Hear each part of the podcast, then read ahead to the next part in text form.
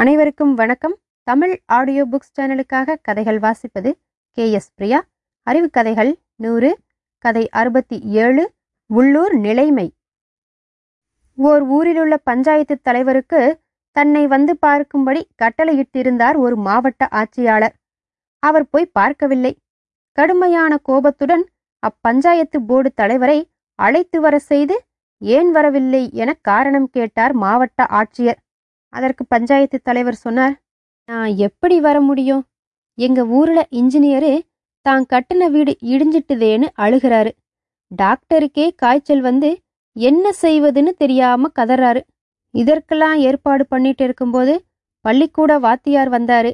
தன்னோட மூணு பிள்ளைகளுமே வகுப்புல தேரலையே நான் என்ன செய்வேன்னு என்னை கட்டி பிடிச்சு அழுகிறாரு. ஊரே இப்படி இருக்கிறதுனால என்னால வர முடியல. என்னை மன்னிச்சிருங்க எஜமா. இப்படி பணிவோடு வேண்டிக் கொண்டார். அதற்கு ஆட்சியாளர் கேட்டார் இது உங்க ஊர்ல மட்டும்தானா நடக்கிறது? நாட்டுல எல்லா இடங்களிலுமே இப்படிதான் நடந்துட்டு இருக்கு இதற்காகவெல்லாம் நீங்க வராம இருக்கலாமா? சரி நீங்க தான் வரலையே.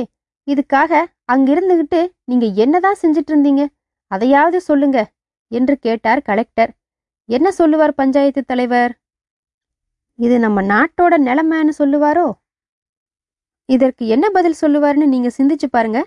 நான் மீண்டும் அடுத்த கதையில் சந்திக்கிறேன். நன்றி வணக்கம். அனைவருக்கும் வணக்கம். அறிவு கதைகள் நூறு.